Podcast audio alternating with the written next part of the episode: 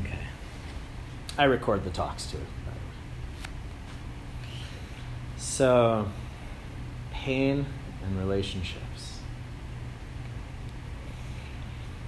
Uh, so, my girlfriend actually just came back from a 10 day Vipassana retreat, if you're familiar with those. So, they're free actually, and they're 10 day retreats, and they have them all over the world at different centers.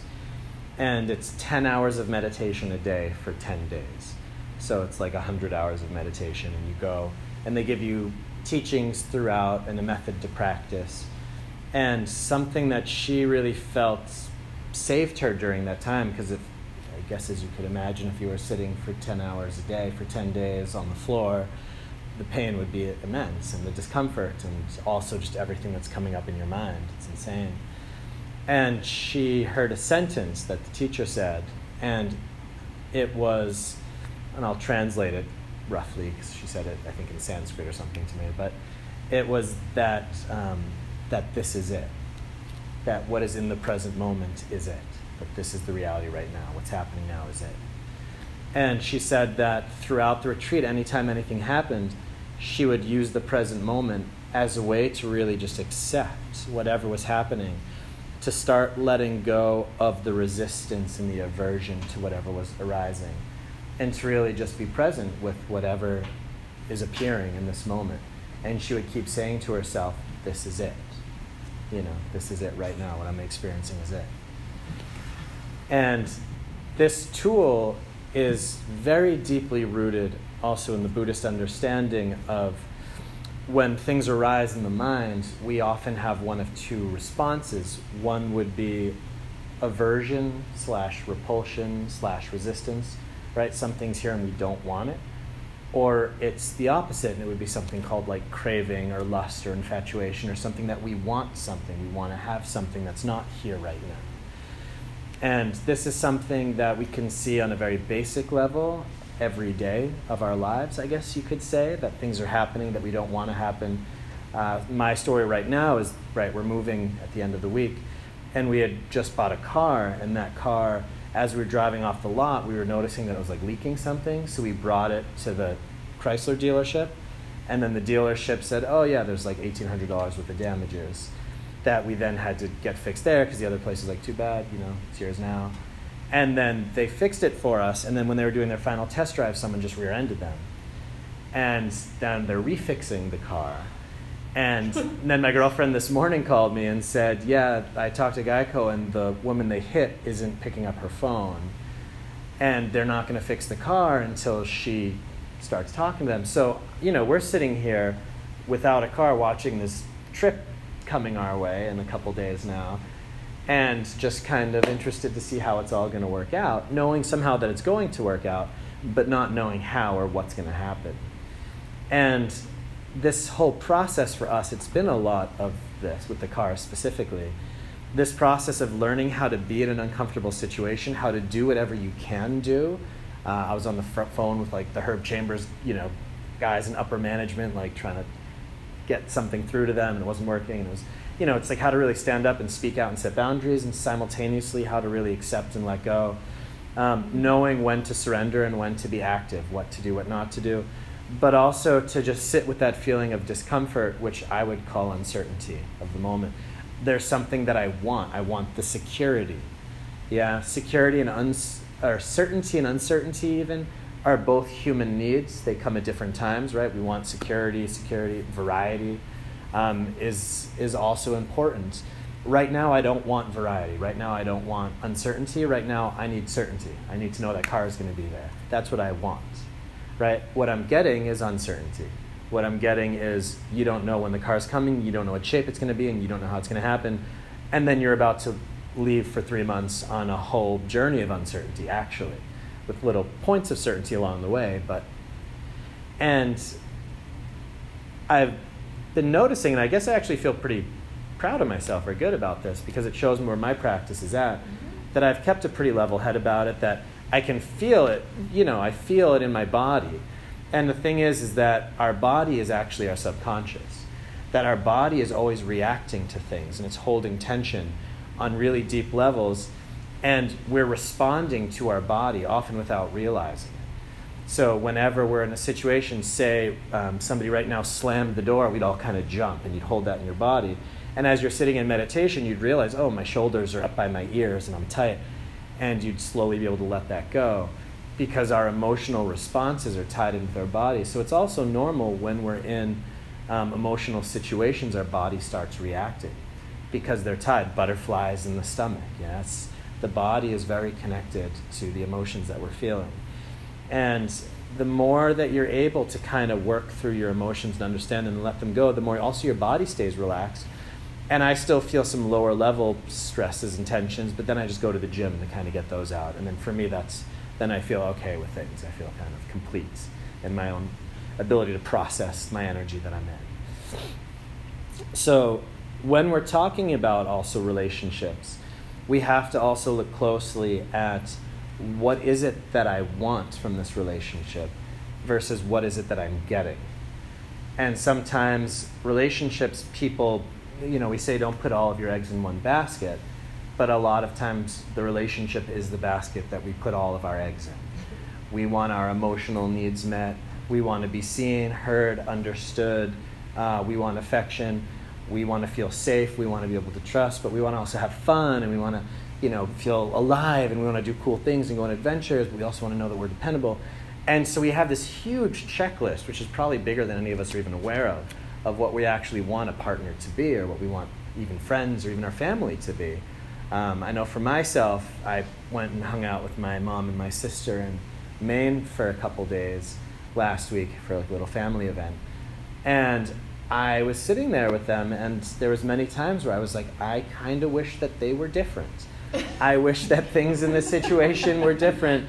Um, you know, we were out in public, and I'm like, I'm a part of this group, but this group does not really represent my morals and my feeling of what's okay to do in public or what to say and how loud to say it and things like this.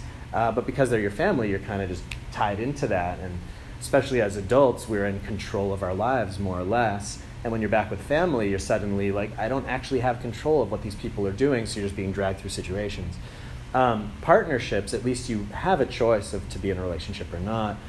But still, you have this huge checklist of things you want, and we kind of forget that there's actually like this whole other person behind our checklist that has also their needs and desires and fears and uncertainties, and quite frankly, their own shit that they haven't dealt with, and their own families that are dragging them through stuff, and you know that we're all just people trying our best, trying to figure it out together, and it's kind of all for me coming back to the same point of learning how to understand ourselves really deeply. What is it that I need? What is it that I'm looking for?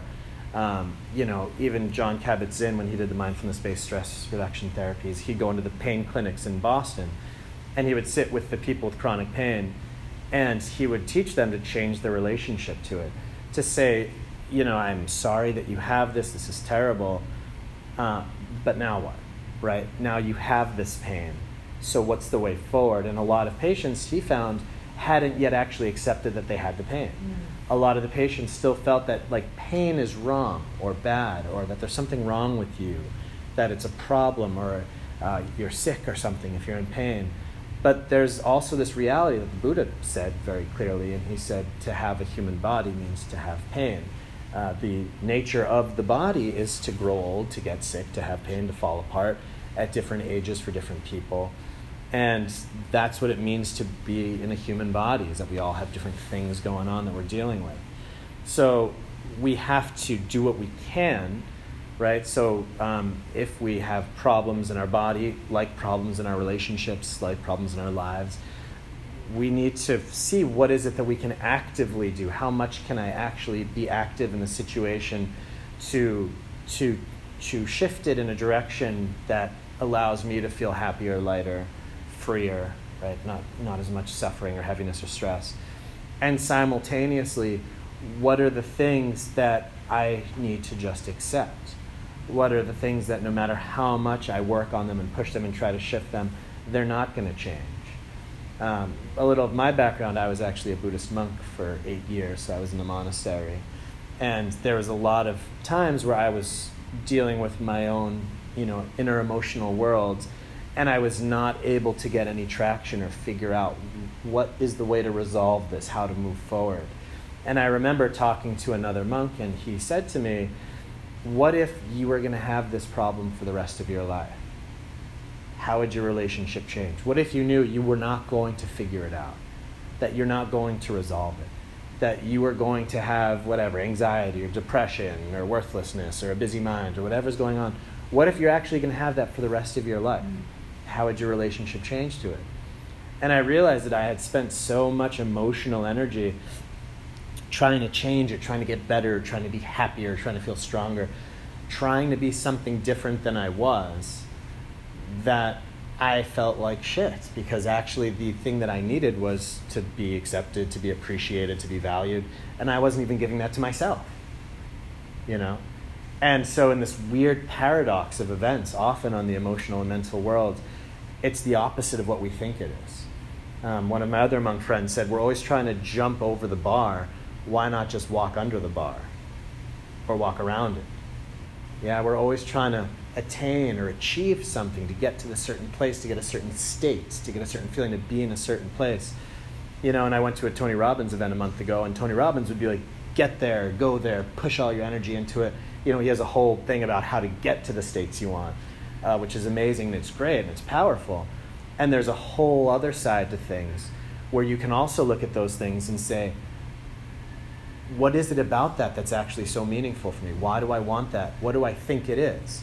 Yeah, we want a relationship that looks a certain way, a job looks a certain way, a body looks a certain way. What's that about? It's because we say that's what happiness would be. Happiness means this. Yeah. And as we know, I think it's like 85% of people that win the lottery say that within three months their life goes back to normal, something like that. Maybe it's six months, I don't know right? That there's this thing that we all want because we think that's what happiness means, but a lot of us haven't even deeply investigated is that happiness or not? Or is there a way for me to be happy actually right now? And this is what the practice of mindfulness really starts to bring in. It starts to show us how happiness is actually available, how peace, how freedom. Thich Nhat Hanh, this Buddhist teacher, he would in their monastery, you know, everything they do, they would do in slow motion, kind of like they walk slow, they eat slow, they talk slow. And someone, a reporter, asked him, you know, what is your practice? He's like, oh, walking and sitting. And they're like, oh, great, walking and sitting meditation. And he said, no, no, just walking and sitting. That just doing whatever you're doing and doing it slowly and mindfully. And he has a saying, and that saying is, peace is every step and he said, with every step he takes, he feels freedom. With every step, he feels at peace. With every breath, peace is also every breath. If we allow it to be, if we can let go, if we know we're doing our best, we've done a good job, we're setting ourselves in a good direction, and simultaneously, if you're just focusing on getting to the top of the mountain, you're missing the view all the way, missing all the beautiful stuff all the way up there, right? That you have to find that way to really still feel happy, still feel in touch with beauty and inspiration and peace on the path to, to going to wherever you want to be. And that's really this beautiful balance, and meditation really helps with that because a lot of people sit down to meditate and their mind is busy, there's a lot going on, and they're trying to get out of that. They're trying to get from where they are to the top. They're trying to get from here to this place of peace. And they're struggling and they're pushing and they're fighting their thoughts and they're getting frustrated and they're giving up or they're starting to fall asleep and it's not working and all these different things are happening and they think that you know i'm a mess and there's this thing called peace that i should get to and then i won't be a mess and that's not how it works that's not how meditation works that's not what peace is if you want peace then be peaceful your mind is just your reflection how you feel it's just following your lead so if you're feeling something you don't want to feel why not try shifting the relationship to it if your mind is busy, say, Oh, I have a busy mind. Great. Let me sit and watch my busy mind. Busy mind, stay as long as you can. Right? Oh, I have pain. Hi, pain, welcome. Invite the pain like a guest. You know, come on in. You know, you're here again. What's up? How you doing? Maybe the pain is a name. I don't know. Stay as long as you want. It's nice to see you. Sending love to our pain. Right? Shifting our relationship to the things that we can't change, dropping any kind of resistance we have opening up and sending compassion. And also sometimes weird things happen, like pains even start to go away. Yeah, in my 100 hour meditation retreat, when I was sitting and sitting and sitting 10 hours a day for 10 days, I had excruciating pain in my leg. And I'd shift my legs and I'd move and I'd move and I kept shifting and fidgeting and fidgeting. And at one point in the middle of it, it got to this point where I was just so overwhelmed with uncomfort, you know, so discomfort. And eventually I, I kind of broke and I said, Seth, you're never going to get better. That this pain is going to be here for the rest. You can't get away from it. And when I said that, when I realized that, when I deeply realized that there's no escape, I just surrendered to it and I said, okay. And then suddenly I just dropped into this really deep meditation. And then when I came out of it, I realized, oh, I didn't even feel my leg that whole time. And since then, pain in my leg when I sit is not a problem. If I really felt into it, even when I sit for long periods of time, I could feel like sensations like tightness and throbbing and burning but it's not something that I would call pain. It's not something that I feel an aversion to that I'm trying to like get rid of. It's just kind of there.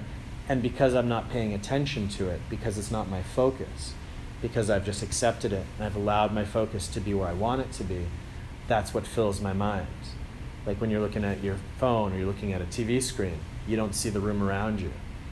Right? When you're listening to me, you weren't really hearing the air in the background anymore right? Or as you're listening to me, you're not like feeling the chair or the ground beneath you anymore. That when we say mindfulness and we say that we're focused on the present moment, what are we focused on in the present moment? Because in the present moment, everything exists. So there's more to mindfulness than just present moment, because present moment can be anything. There's a million things happening in this moment that I'm picking up through my senses, through my mind. What am I choosing as my object of focus? And that's kind of the art, and that's the skillfulness because a lot of us focus on the negativity. A lot of us focus on the difficulties, the pain. Open up your Facebook feed, you'll see what I mean. Right? People focusing on negativity and then giving more negativity. Their whole world is negative. There's a lot of people walking around and they think the world's shit and it's going to shit. Because that's all they see, that's all they focus on, and that's all they do. That's all they believe. It's a belief. And then there's a lot of people that see it the other way, that they focus on the positive, the good, the things that are happening. Life is inspiring. They're happy. They see people, great people. Hey, what's up? You know, um, my leg's uncomfortable. Well, my other leg's not. Well, my back feels good. Well, I'm just happy to not have to be working right now. You know, it's nice to be sitting here. That we can actually shift our focus and start to bring in more positive influences into our minds, and that actually shifts our state. Because ultimately, all we want is that happiness so maybe happiness isn't achieving this thing we think. Maybe happiness can look different. Maybe happiness isn't something that we have to get from point A to point B to become happy. Maybe happiness happens when we let go of point B. Yeah, when we can say, this is it, right now, this is it. Happiness is now. What I find now, I will find then. Yeah, great saying. What I find now, I will find then. If you're not finding happiness now, you're not going to find it later. If you're not finding peace now, you're not going to find it later. It's not like it happened somewhere else. It's happening now. It will always just be now in your life. So it's about making that decision, making the intention and the decision. From now on, now I will be happy. I will find my way. Yeah, and that's all it is. Just making the decision, and then you'll figure it out. You'll shift. So for the meditation today, I'll guide us in a bit of a relaxation meditation, and then I'll bring us into being able to reside in the present moment and we'll see how that feels for us. Okay? So sit in a way that feels comfortable and stable for you.